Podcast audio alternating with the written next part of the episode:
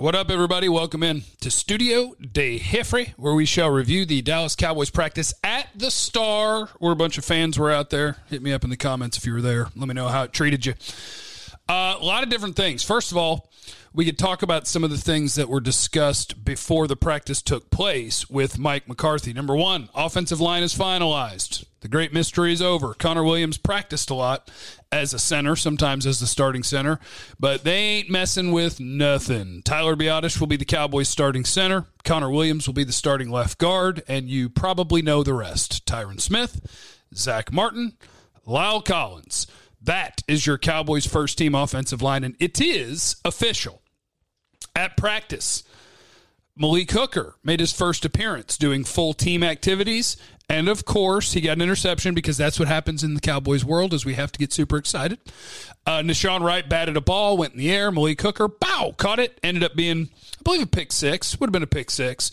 So Malik Hooker is in practice. Do we have any giant takeaways from Malik Hooker being in practice? No, not yet. But nice to take advantage of an opportunity that he had there. He was running with the third team, just getting his introduction to the team stuff. So he will be worth watching in practice in the preseason games going forward as we try to sort out a pretty darn hectic uh, safety position for the Cowboys because they're going to keep seven corners. How many safeties are they going to keep? Are they going to keep 12 DBs? Is there going to be five safeties? Is there going to be four? Uh, and then who are they? Damontae Kazee, Donovan Wilson for sure. Malik Hooker, you would think.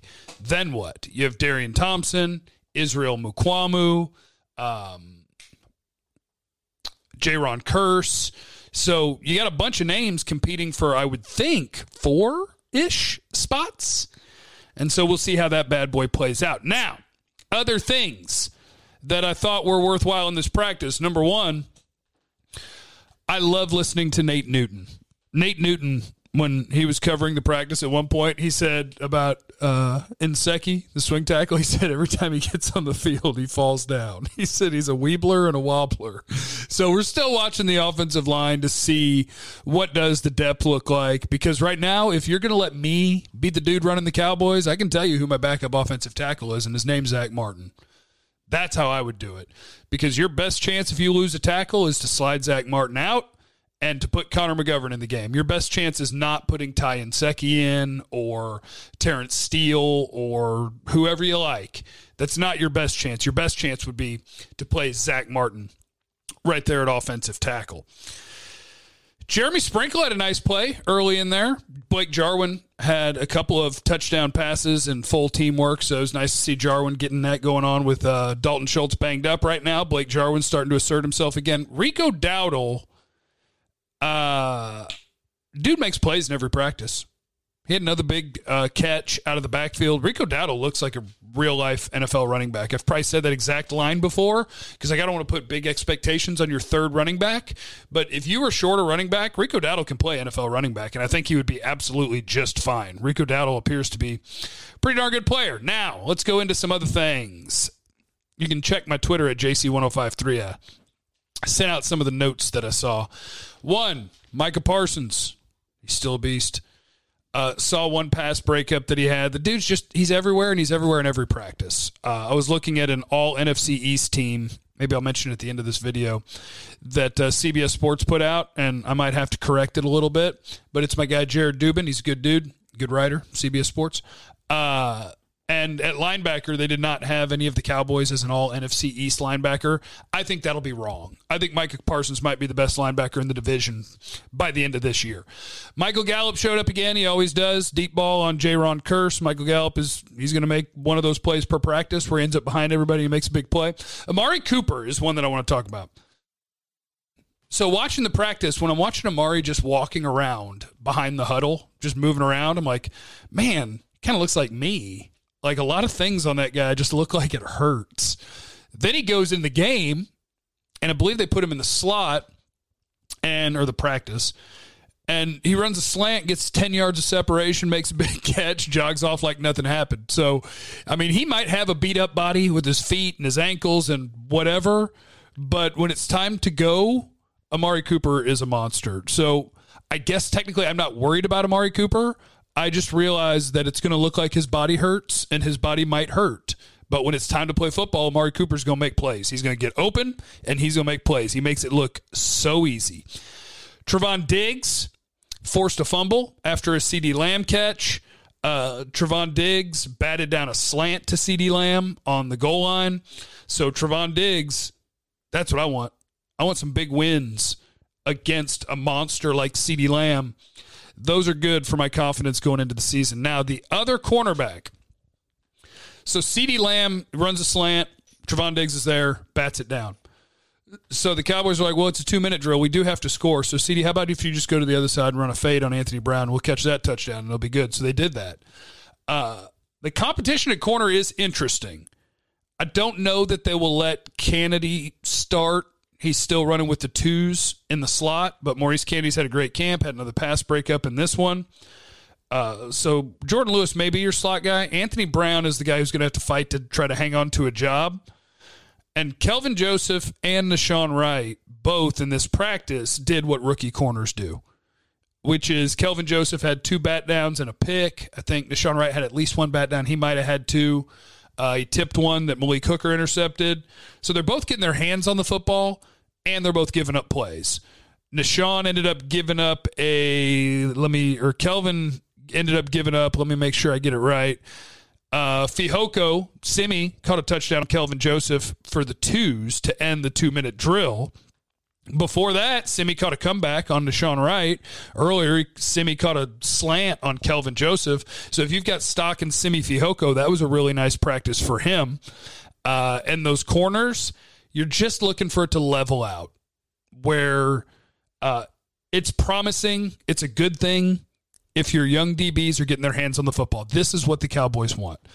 We want pass breakups, we want interceptions. Teams throw for 250 yards every weekend. Sometimes they throw for three, sometimes they throw for four. So the idea you're not going to give up catches is just not accurate. Everybody's going to give up catches. But you just want it to normal out a little bit, level out a little bit.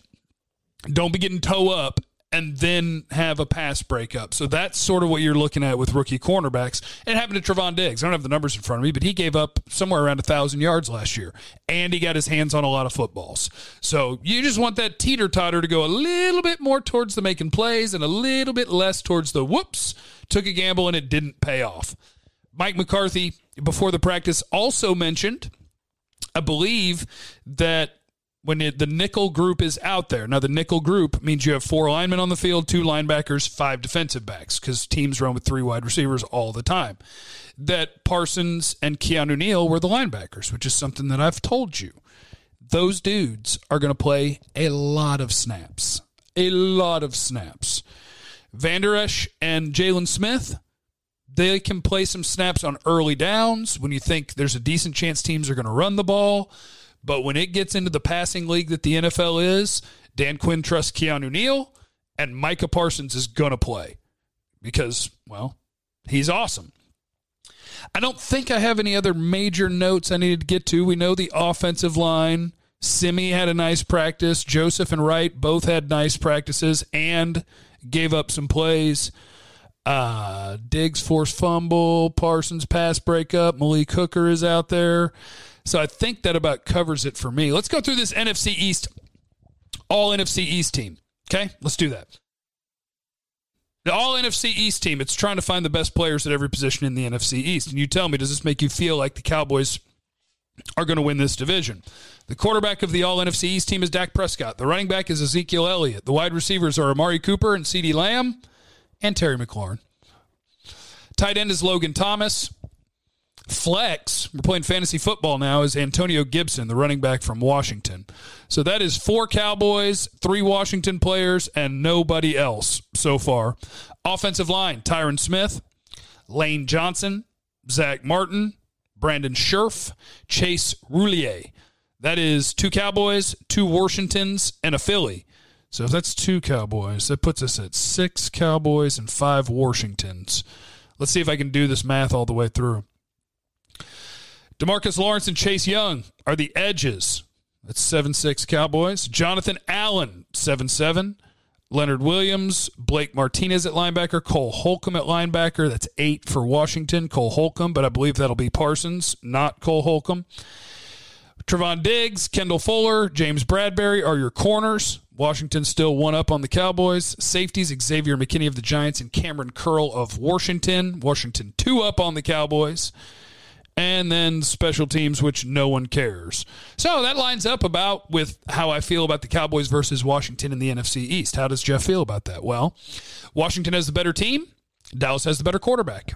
That's why Dallas is going to win the division because the quarterback is really, really important. They'll have the better defense. You'll have the better quarterback. You'll win the division by winning 10 or 11 games. They'll win eight or nine, and we'll all move on with our days. Leave in the comments what's your favorite color shirt? Trying to figure out what my color is. What's your favorite color shirt? And do you like flip flops? Leave that in the comments. YouTube.com slash Jeff Kevin. I'll see you on the radio today, 2 to 7, 1053 The Fan. You'll, of course, view this on 1053thefan.com. Uh, remember, you have no idea what anybody's going through. Oh, what do you want to talk about tomorrow? Leave that in the comments. Uh, you have no idea what anybody's going through, so be cool to everybody. I love you. Bye.